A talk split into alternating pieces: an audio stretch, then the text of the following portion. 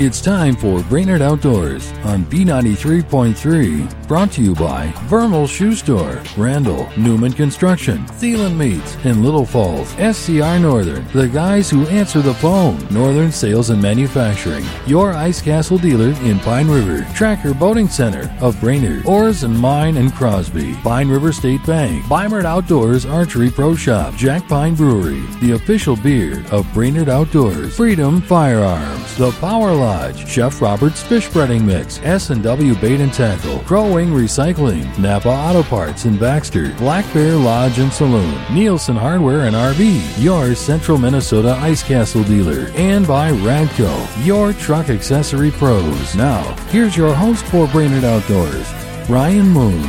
And welcome into this week's show. We've got a lot to cover. Lake Reports, Ray Gildow has been up on Winnie, Leech, the immediate Brainerd Lakes area, so he's got the latest there. Steve Saponiak out on Mille Lacs. We'll also head down to the Twin Cities Metro and talk to Brian Koshanina with Muskies and More Guide Service. Talk a little bit about what it's like being a guide down there and how the fishing's been. And also talk some grouse numbers with Ted Dick with the Minnesota DNR.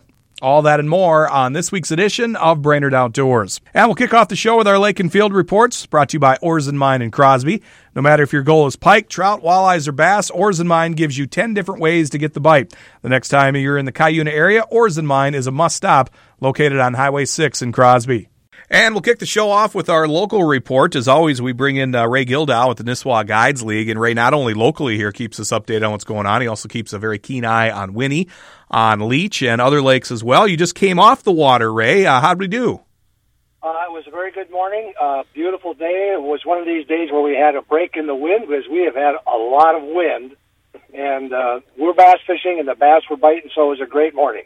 I'd like to start with a little story that was in the Minneapolis Star Tribune this past weekend about my longtime friend Marv Koep. And I don't know if you saw that, or I know a lot of people have seen it. And it's really an interesting story for this reason.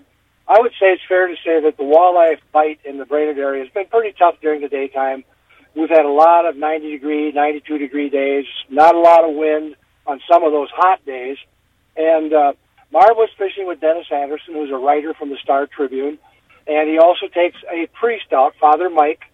And uh, I think the day before, a few days before, they were fishing walleyes. Different guys were fishing with him, and it, it's just been a tough bite. You go out and get one or two fish. It's you know that's the way it is. So anyway, when uh, Dennis Anderson from the Star Tribune came up and got in the boat with Marv and the father, they caught 15 walleyes on North Long Lake. And in this period of time, I, I call that a miracle. And uh, so I texted Marv and I said, "Man, it was you were you had a miracle. It must be because you had a priest fishing with you." And he said, "No, it was my angel Shelly." And for those people who know, Marv just lost his daughter about a month ago, uh, Shelly Bartella, and uh, it's just a kind of a cool story. And I also uh, texted back and forth with Dennis from the Star Tribune, and he said it really was a miracle because it was not a day where they expected to catch many fish. It was hot and muggy and not very comfortable. And so I thought that was really a cool story. Uh, just the medicine Marv needed, I think, for the loss of his daughter. I'd like to jump up for just a minute to uh, Winnie, because every week we get a report from uh, the High Banks Resort, and uh, Kim and Rick up there, Leonhardt, uh, do a great job. And they have a, a special that I just want to talk about for anybody who's interested in going to Winnie. The last two weeks of August, if you have one member in your group who is a veteran, you get 50% off your cabins. And I think that's a pretty good deal. You know, like I said, if there's six people and one of the person, uh, one of the people is a veteran, the cabins are 50% off. You don't need any kind of identification. It's a, an honor system, and I think that's pretty cool. So while we're talking about that, let's just talk a little bit about that this week on Winnie because we have had some pretty good winds, some 25, 30 mile an hour days, and it's been blowing people off the big lake. And it's been blowing people off the big lake on Leech, too. so on Winnie, a lot of folks have started to slide up into that Cutfoot Sioux area and looking for northern pike and looking for bluegill, sunfish. They've been using night crawlers, and it's been a good bite there. So if you're interested in panfish, uh, I think as I mentioned this before, uh, this is prime time for panfish and it's also prime time for bass.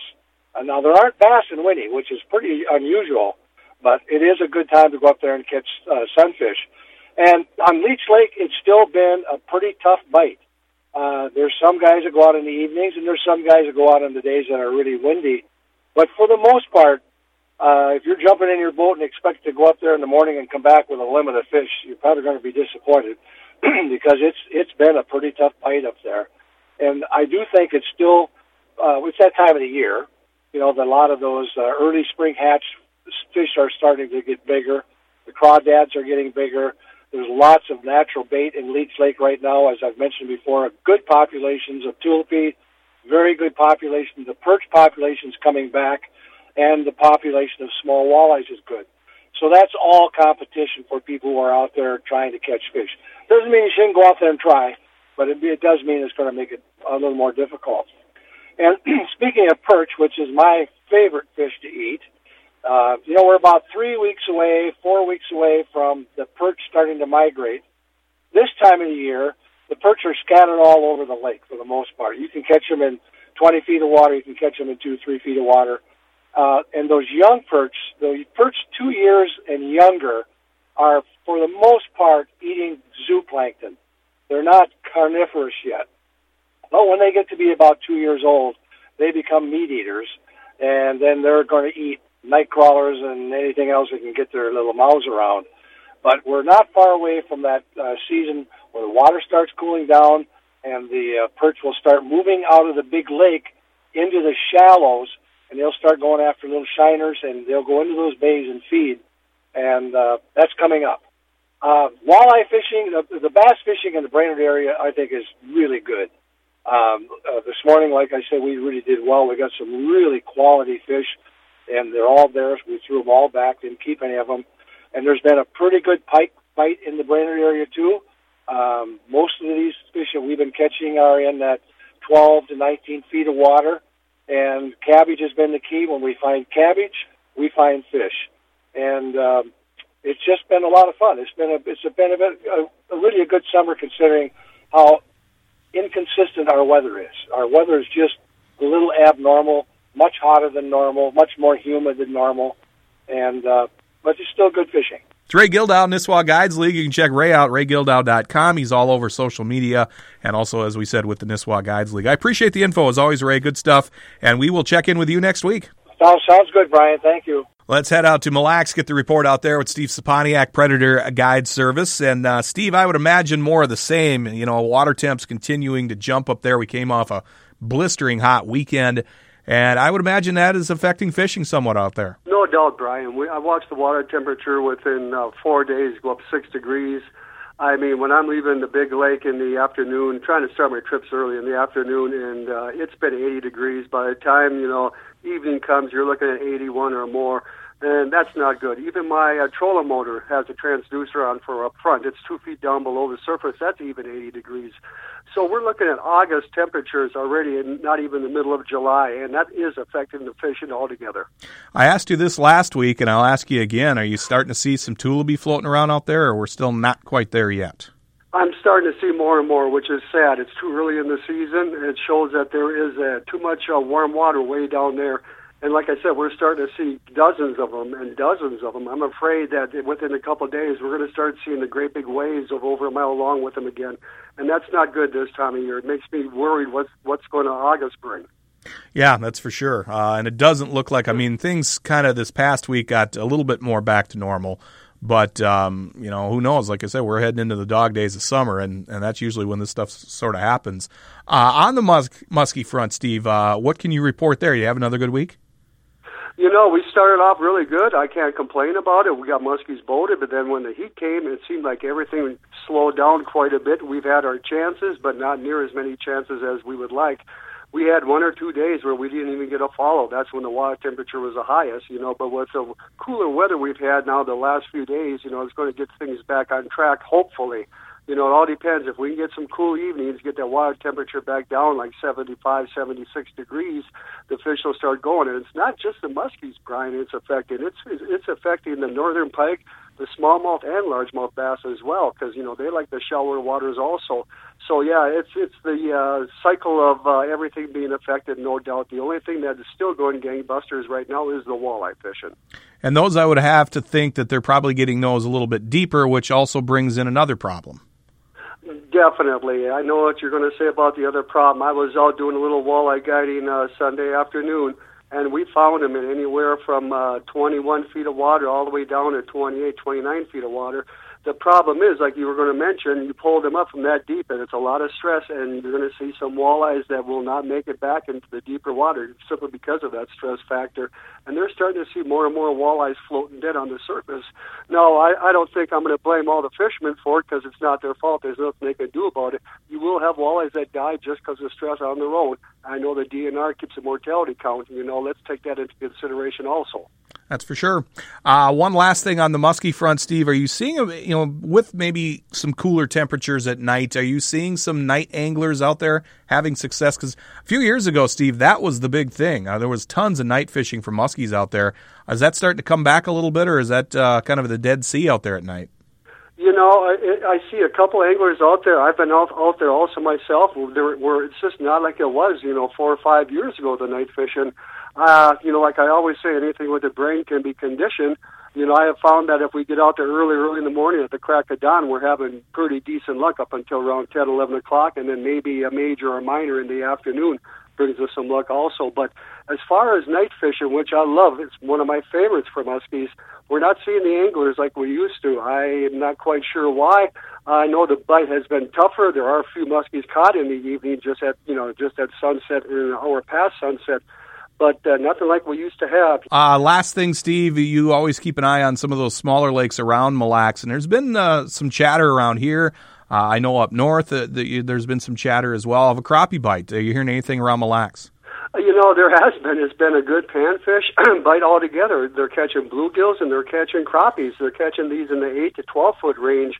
And this time of year, it's unusual for them to be biting good. You'll pick up a few stragglers here and there, but a lot of my panfish lakes up around Mille Lacs have been really doing good and kicking butt. If I had more days off from muskie guiding, which I don't like to do, I would definitely be chasing the panfish. I love chasing them also. There you go. Steve Sponiak, Predator Guide Service. Check him out at predatorguideservice.com. I appreciate the info, buddy, and uh, we'll check in next week, okay? My pleasure, Brian. Thank you. All right. We'll have more Brainerd Outdoors after this on B93.3. Welcome back to Brainerd Outdoors on B93.3. And always nice to uh, talk to Ted Dick. He's a good friend of the show. Ted is uh, with the Minnesota DNR. He is the uh, Forest Game Bird Coordinator. And uh, we're going to talk a little bit about grouse on the show this week. Ted, welcome back. Well, thank you, Brian. It's nice to be talking to you. You guys finished up with your drumming counts. You've got some results and all that. We'll get into that here in just a bit. We also want to talk about the uh, Brainerd chapter of Ruffed Grouse Society's banquet that is coming up here in just a little bit, too. So we'll talk about that, as well as just some general grouse hunting. But I wanted to pick your brain, Ted, coming off of last year. The drumming counts were high. There was a lot of anticipation, a lot of excitement going into the season did you just not see the hunter numbers? Because a lot of the, the stuff that I saw was was kind of I don't want to say disappointing, but it was kind of a excitement about it, and then not a lot of bang.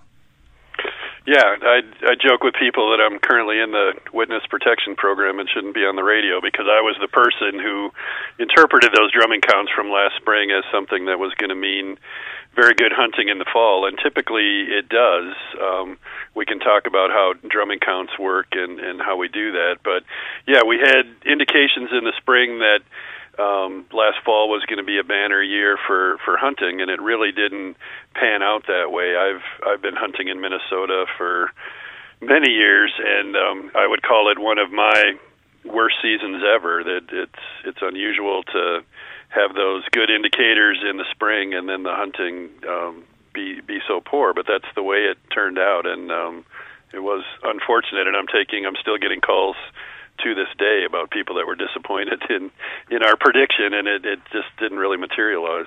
Is there any theory, or was it just a lot of things came together, Ted, in, in your mind that just uh, didn't make things work out the way you wanted to?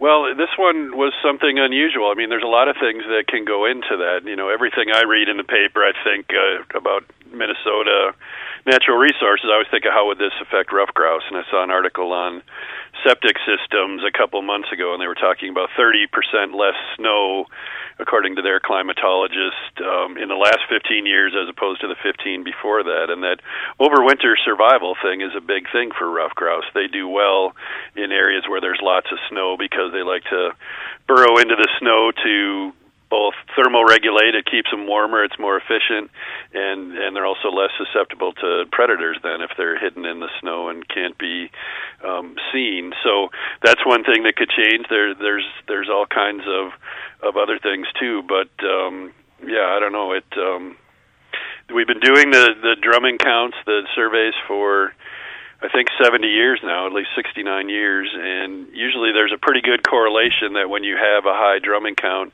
um, the hunting should uh, be good in the fall. And we always say that the extra variable there is how good the reproduction is over the summer, thinking that colder, wet springs, particularly June, could be um, tough on grouse. But we had normal temperature, normal precipitation, and yet we went from a very high drumming count to um, the cycle dropping off now this year, and it, and it's it's sort of a mystery to me. But um, I don't know. We're, we're looking at several things, but I don't know if we'll ever know because it's a tough thing to determine when you're talking wild populations like that. It would take some pretty intensive study to figure it out. But one thing that other states are looking at that we're going to participate in some investigations of West Nile virus. We don't have any reason to believe it's a significant cause here, but at the same time, we don't know. And some other states, particularly Pennsylvania and Wisconsin and Michigan, are looking a little bit more closely at that as a possibility. But um,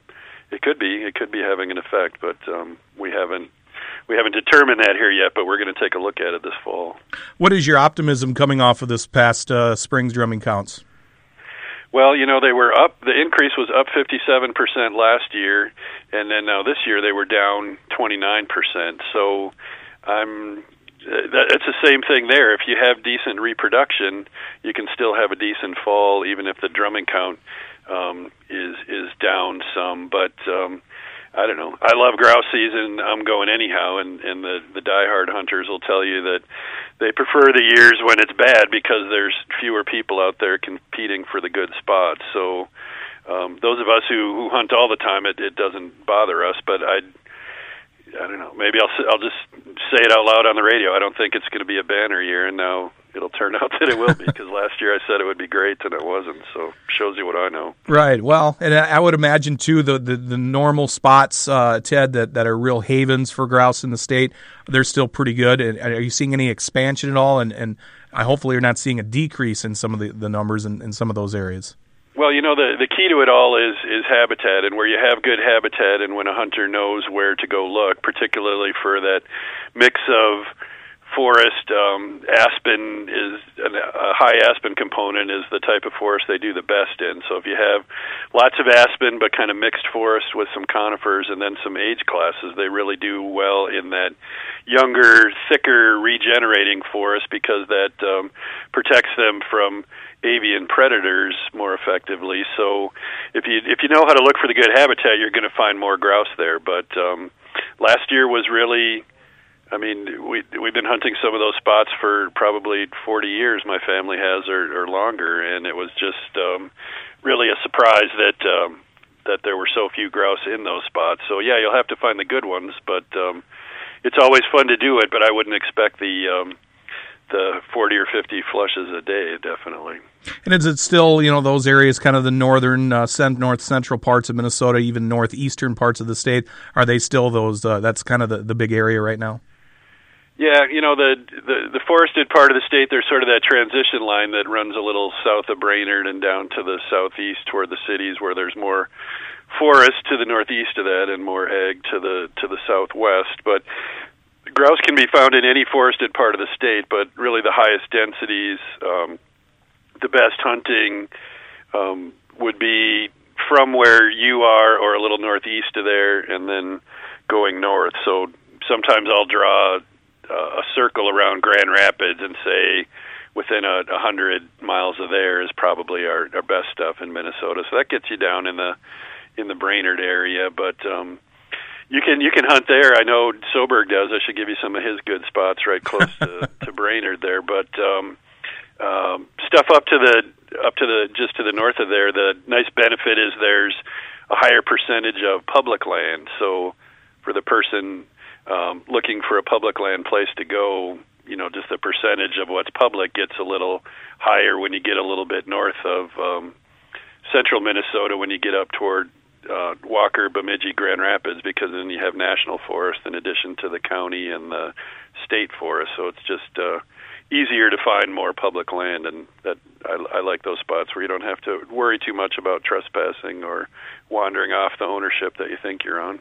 A couple more things with you, Ted. Uh, number one, when you mention drumming counts, for somebody that's new to the show, uh, maybe not adept to hunting, and they hear the term drumming counts, they're going, "What is he talking about?"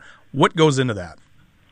Well, you know, it's always difficult to count wild populations, especially in the woods, like upland birds in the woods. So you try to look for some sort of uh, behavior that that gives away the presence of a of a bird, but you know you don't have to actually go see it or spot it. So ruffed grouse have this unique behavior called drumming, and it's basically a male grouse setting up a territory out in the woods and then trying to attract females for breeding. So it sort of serves two purposes. It tells the other males that you've got this territory staked out and then the females in the area if they if they like that territory and they like the way you drum they they might come in uh to your drumming log. But a a, a grouse will will set up on a log and um typically they do it most often in the morning but it's primarily a springtime thing for the breeding purpose. And um they they basically flap their wings while they're standing in place. And the drum is sort of a a vacuum uh like sort of like thunder. They flap their wing quickly, and the and the um, air rushes in behind it and creates sort of a thump. And people describe it like a a distant old tractor starting in the woods. And every time we describe that to people, that invariably, oh, I've heard that before. I never knew what it was. And it's um, that's a drum. It starts out slow and it sounds like a motor starting up. So it's kind of thump thump thump thump thump thump thump thump thump thump, and it um, it's a way that that they make a sound out there that that um, attracts females for breeding and, and keeps the males out of the territory. And so we set up routes and and time it just right on those certain mornings in April and early May where we'll go out and run that route and stop and listen at designated sites. So typically it's I think you go every mile and listen for 4 minutes and you just count how many of those drum cycles you hear in that 4 minutes and between a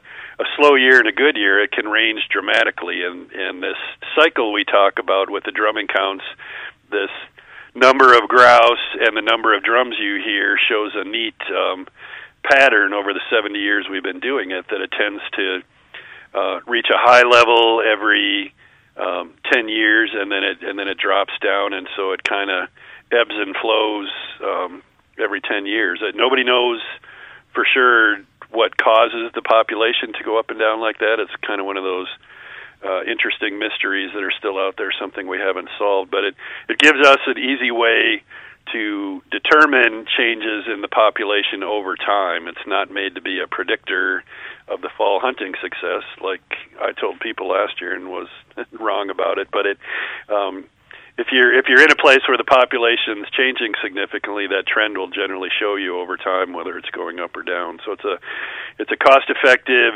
interesting way to gauge that population trend over time. So talking with Ted Dick. He is the Minnesota DNR Forest Game Bird Coordinator uh, about our population of ruffed grouse here in the state. Uh, a couple more things with you, Ted, before we let you go. Uh, the Ruffed Grouse Society. Uh, we'll talk about their banquet here in just a bit coming up, but uh, the, the, work that they do in coordinating, trying to you know increase and, and keep the habitat that we have, and trying to recruit more hunters too. Kind of an uphill battle.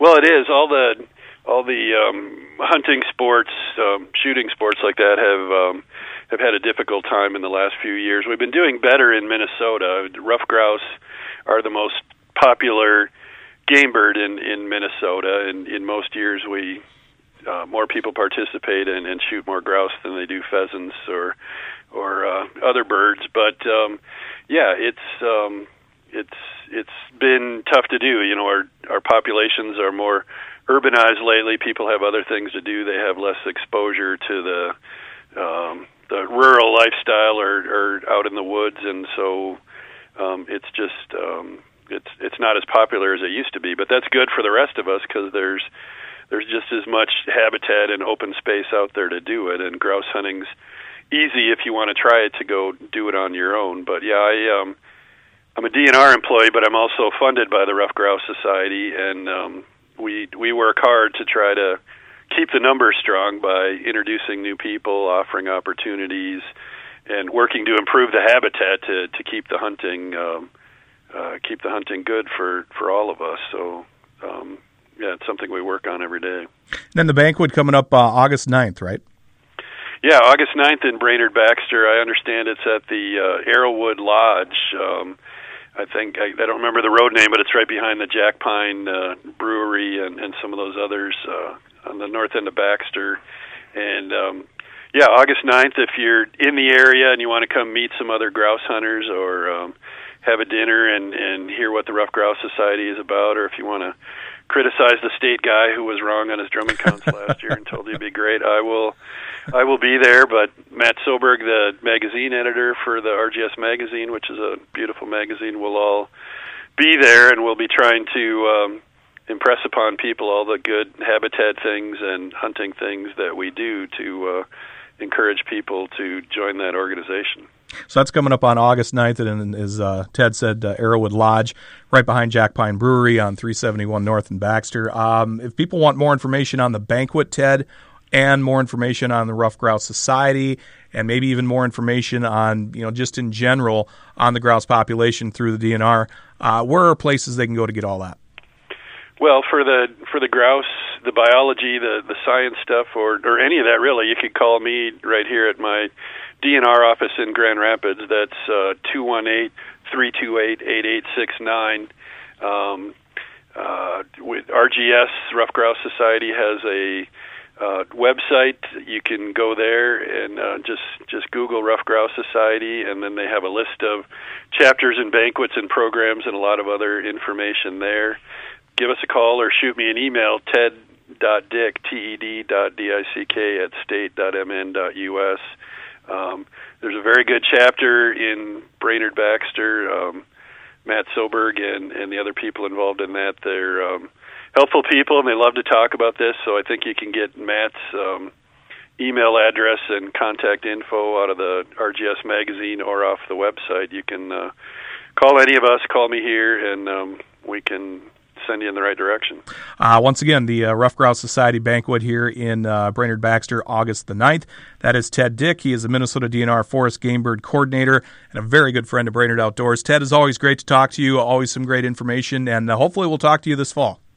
Sure, anytime. I'd um, happy to do it, and uh, thanks for the opportunity today. More of Brainerd Outdoors after this on B93.3.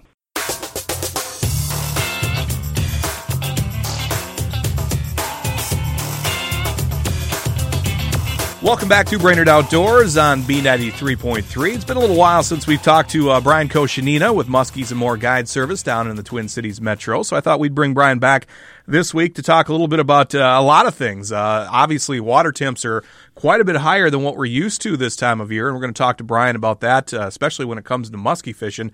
But uh, first of all, Brian, welcome back. Good, good to, have back. Yeah, good to have you back on. And how have things been? I mean, we haven't talked to you in a few weeks. You having a pretty good summer so far?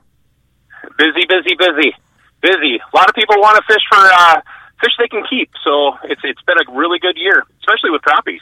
Yeah, and I wanted to talk to you about that because we're starting to get a pretty good crappie bite up here. You and I were talking off air before we went on. You said things are going real good for crappies down by you there in the metro. Yeah, there's a few lakes that um, I've had some four hour to eight hour trips where we've been up in the actual 300s uh, for fish caught, and um, you know limits for everybody. So it's been a really great year. And the way I've been getting them, of course, is I, I've talked about it before, is my trolling method. Um, but I've also switched it up a little bit. I've been using mini cranks and also um, some mini spinner blades, um, which have been really, really hot this year. Um, and, uh, you know, like my normal trolling with the, uh, you know, 16th ounce jig and a, and a two inch grub. I mean, um, you can throw that in the arsenal and, and have more success. Is it the more prominent lakes down that people know about in the metro, or are you hitting some some smaller lakes that you've kind of stowed away in your own memory? Well, you know, the, the smaller lakes have been producing really well, and I think that has a lot to do with recreation uh, use. You know, right now, you know, everybody's out, you know, jet skiing, pleasure boating, uh, swimming, everything else, you know, and it's got the fish, you know, bunched up, and you're finding fish in the um, you know, between the nine and, and 12 foot range. Uh, but a lot of times it's hard to get to those spots because you got jet skiers going by, you've got, you know, boats constantly by you. So I tend to stick to the smaller lakes. Um, you know, less traffic. There's still recreation boats out there, but just not as much. And and you know, there's there's smaller lakes where you know they're just pretty much fishing lakes, and people tend to go gravitate more more towards the bigger lakes. So I, yes, I do prefer the smaller lakes at this time of year. I would imagine as a guide, that's got to be the most challenging thing down in the metro there because, uh, you know, fishing up here, you know, we get our fair share of recreational boaters as well, especially a lot of people from the Twin Cities come up. But uh, I would imagine down there it's just a little bit different ball game than what you're used to when you're fishing up here, Brian. it actually gets pretty crazy. Um, you know, it's not only the long waits uh, at the launch, but you really got to watch out for yourself, you know, and your and your clients when you're on these bigger lakes, like let's say Minnetonka, I mean, I've had several close calls with not only jet skiers, but, you know, 28 foot craft. And, uh, you know, that gets a little hairy when they're not moving and, and you're in their way. They're not going to stop. So, uh, but you know, it, it's kind of funny um, that you brought that up because I, I had a trip of a few weeks ago. Um, we were out on um, on Minnetonka, and uh, I had a jet skier that was getting very, very close to me, and you know, we just decided at that time, I'm like, you know what, I'm not taking. It's more of a safety concern now, and I'm not taking that chance. So we're going to go to a smaller lake, and and we had a lot of success. We got right on, and and didn't have to wait for the long lines. In fact, I don't, I don't know, uh, you know, my typical guide trip in the summer, I usually have to get to the lake about two and a half hours just to make sure that I get a spot. So it, it gets really busy down here. I would imagine so. So that's just another challenge. But as you said, though, the crappie bite, if, if people are down there and want to get out and do a little fishing, uh, that would be the best way to go right now, you think? Oh, definitely. Definitely. Um, hit the smaller lakes, um, you know, stay close to the weed lines. And, and and try different techniques. Get out of your uh, comfort zone. A lot of people make the mistake too. Uh, a lot of anglers uh, that they they try the same method year round and if it's not working for you, you got to get out of your comfort zone. You know, try trolling, uh, you know, small crankbaits. Try uh, casting out small spinner spinner baits, or you know, try something di- different. And you know, you, you probably have some more success. You'll be really surprised, and you'll add more more techniques to your arsenal. Now, one of the things I wanted to get into with you, and we've been talking about this the last couple of weeks, uh, higher water temps. And we're going to get into talking, especially with muskies, uh, with you here in just a little bit. First, I wanted to touch on a couple of other species, Brian. And um, first off, what are your surface temps down there right now? I'm sure quite a bit higher than what you're used to. Yeah, they're actually between 80 and 85. Wow. Uh, they're really high right now. And, um, you know, I just saw a post out on Facebook of a, a guy that had mentioned, uh, you know, the walleyes on Mille Lacs. So while the, the surface temp on Mille Lacs is actually higher this year, uh, in, in, in more than normal. And, uh, you know, walleyes are really susceptible to that too. Um, not only bringing them up from uh, you know their air their air bladders, um, bringing them up from deep water, but also you know um, handling the fish for too long. And uh, it's not great if you're going to catch a fish. These you know if you're not going to eat it, get it right back into the water. And um, you know if you're if you're on the bigger predator fish, take the time. And in fact, take more time to release them. You know, your pike, your muskie, your walleye. Um, make sure these fish are right because um, if if not, you, you know, the, there's less fish. You know, the higher mortality rate with the with the with the warmer surface temps. And you, with you know, being the name of your guide service is Muskies and More Guide Service, you do a lot of muskie trips. But you were telling me when it gets like this, Brian, you kind of back off from that a little bit. And if anything, if you do do some muskie trips, you do it really, really early in the morning. In fact, I, I have a trip this Saturday, um, and uh, I, t- I told my clients, I'm like, we're going to start even before sunrise. Um, I'm going to start about four o'clock because that's when the temps are, are, are lowest. And um, you know, in the summer, oxygen levels decrease. You know, as the temp rises, and of course, your battle with the muskie occurs at the surface.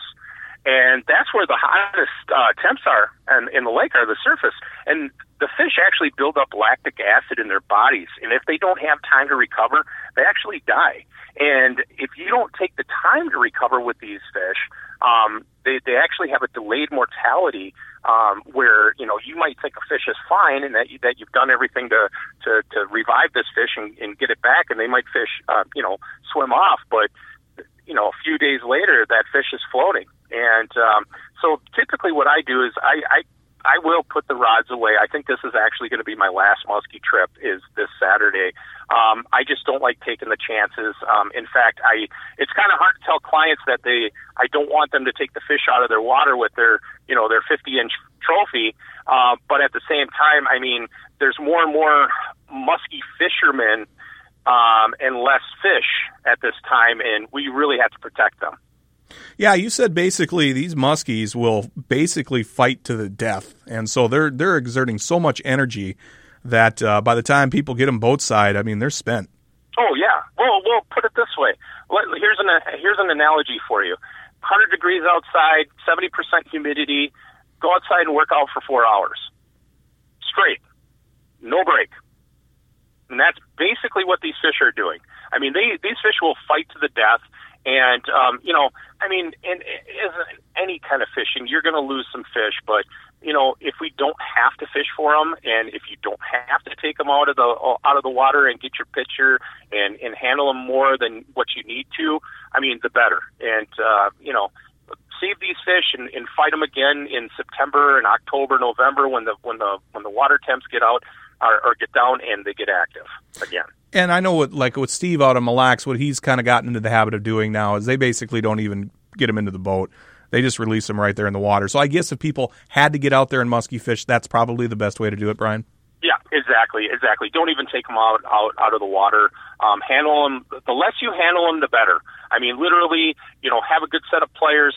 Cut that hook if you have to, or you know, use a good set of uh, needle nose and and take that hook out and just just hold on to that fish until you feel them tense up and you know they're strong enough and, and just let them go. If you have to take a picture, you know, try to get your head in there and, and go over the side and, and take that picture with your fish. But the less you handle them, the better. So that's some good advice there. Uh, and I'm sure a lot of muskie anglers, probably the diehards, probably already know that. But uh, maybe somebody that's a you know new to the sport, there's some things you can learn there. One last thing, getting off the muskies here for a bit too, Brian.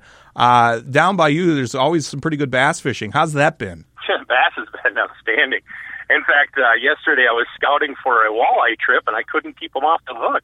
Um, I literally caught probably a hundred yesterday. Um, one of my clients the other day, I mean, we've been pulling six, five, six pounders out pretty regularly. And you're not only finding fish under, you know, in the, in the normal, you know, deeper spots with big females, but you're also finding them in, in, in the lily pads. And that's another thing. Concentrate on lily pads. Take the time. Um, you know, uh, fan cast, use frogs, um, use punch baits like like a three or four aught hook and a creature bait. It's like a three ounce uh, sinker. Get it into those holes, and they're, they're it, it's holding big fish, and they're hungry right now. And uh, one one way of knowing if you're on a if you're going to be on a good frog bite is not only you know are the pads healthy and they're in their in their full, but look at the roads as you're as you're coming into the launch. If you're seeing a lot of dead frogs on the road, that's a good indicator to start start casting your frogs. Mandy will be so happy that she hears us talking frogging on the show this week. I know that. no, oh, she loves it. I know she loves it, and she's a great she's a great frog fisherman. I can tell you that. It is a passion for her. There's no doubt about that. One last thing, Brian, down there, uh, are you starting to see the lake green up a little bit? I know we've had some algae blooms and stuff up here, and we've had some mayfly hatches, and, and I haven't heard much for as far as tullibee die off or anything like that. But are you seeing anything like that down there with those high water temps? Actually, no, not quite yet. Um, I've, I've seen a little bit of it, but uh, most of the lakes I've been fishing are pretty clear right now. Um, but if you go down to like the Faribault area where there's high um, there's high algae due to you know farm farms and in, in runoff, um, you are those lakes are you know split pea green. I mean those lakes are thick, but up here in the cities they're not too bad. They're actually still pretty clear. There you go. That's Brian Koshinita, Muskies and More Guide Service down in the Twin Cities Metro. Brian, if people want more info on you, maybe want to book a trip down there, how can they do that? Sure, they can get me at uh, they can find me at muskiesandmore.com. They can find me on Instagram and Facebook at Brian Koshnita's Muskies and More Guide Service or Muskies and More Guide Service. Or you can get me on Fishing Booker. Or you can find me, you can actually call me at 651 210 0128. There you go. Brian Koshinita, Muskies and More Guide Service, a good friend of Brainerd Outdoors. As always, good to talk to you, buddy, and uh, we'll chat here down the line, okay? Sounds good, Brian. Thanks again for the opportunity. More of Brainerd Outdoors after this on B93.3. Time for our famished fisherman recipe here on Brainerd Outdoors, and we bring in Chef Joel at Black Bear Lodge and Saloon. 371 North in Baxter. Here we are, Joel, and you right on point have got a walleye recipe for us. And once again, uh, it looks really simple, yet at the same time perfect for this weekend. Grilled walleye with balsamic tomatoes. So we're gonna start off with a preheating the grill. Get that to a nice medium high heat. Get a couple of nice, nice big walleye fillets. Rub them down with a little bit of uh, olive oil, and just do a little salt and pepper on there and set those aside, let the seasoning soak in a little bit. Take a nice big mixing bowl and some cherry tomatoes, get those nice and cut in half. We'll toss those into a, a little bit of olive oil and balsamic vinegar. Mix those two together, the oil and vinegar together, kind of whip it together. Add in your tomatoes, a little bit of fresh chopped basil, some fresh garlic, some salt and pepper. Just kind of combine that together, you know, nice and gently. Don't want to break the tomatoes up too much. Let that sit at room temperature, you know, 10, 15 minutes or so. In the meantime, we can start grilling our fish. Just toss them on a nice hot grill. You know, give them a quarter turn, get a nice grill mark in there, four to five minutes each side, and serve your walleye with uh, top with balsamic tomatoes and a little bit of Parmesan cheese on top. Got a good dish. Perfect for taking to the cabin. There is no doubt about Perfect. that. Yeah. One question: If somebody didn't want to grill, but maybe they didn't have access or something like that, but maybe could do something on a skillet or something like that, can you make variations for this? Definitely, uh, you could even do, um, you know, broil off your fish. You know, a little bit of oil or uh, oil and butter, water and butter, or uh, yeah, even a nice simple pan fry would be good on this too. There you go. So if you want to give it a try, just head to our uh, website, BrainerdOutdoorsRadio.com. Click on the recipes tab. You got this one and a ton of other recipes for you to check out. That's grilled walleye with balsamic tomatoes, our famished fisherman recipe for this weekend. Chef Joel, Black Bear Lodge and Saloon, 371 North in Baxter. Thanks, Joel. Thank you, Brian. That'll put a wrap on this week's show. Don't forget, you can catch Brainerd Outdoors just after 7 Saturday mornings, Sunday evenings at 7, Monday mornings at 5. You can also stream us live online, BrainerdOutdoorsRadio.com. Click on the Listen Live tab.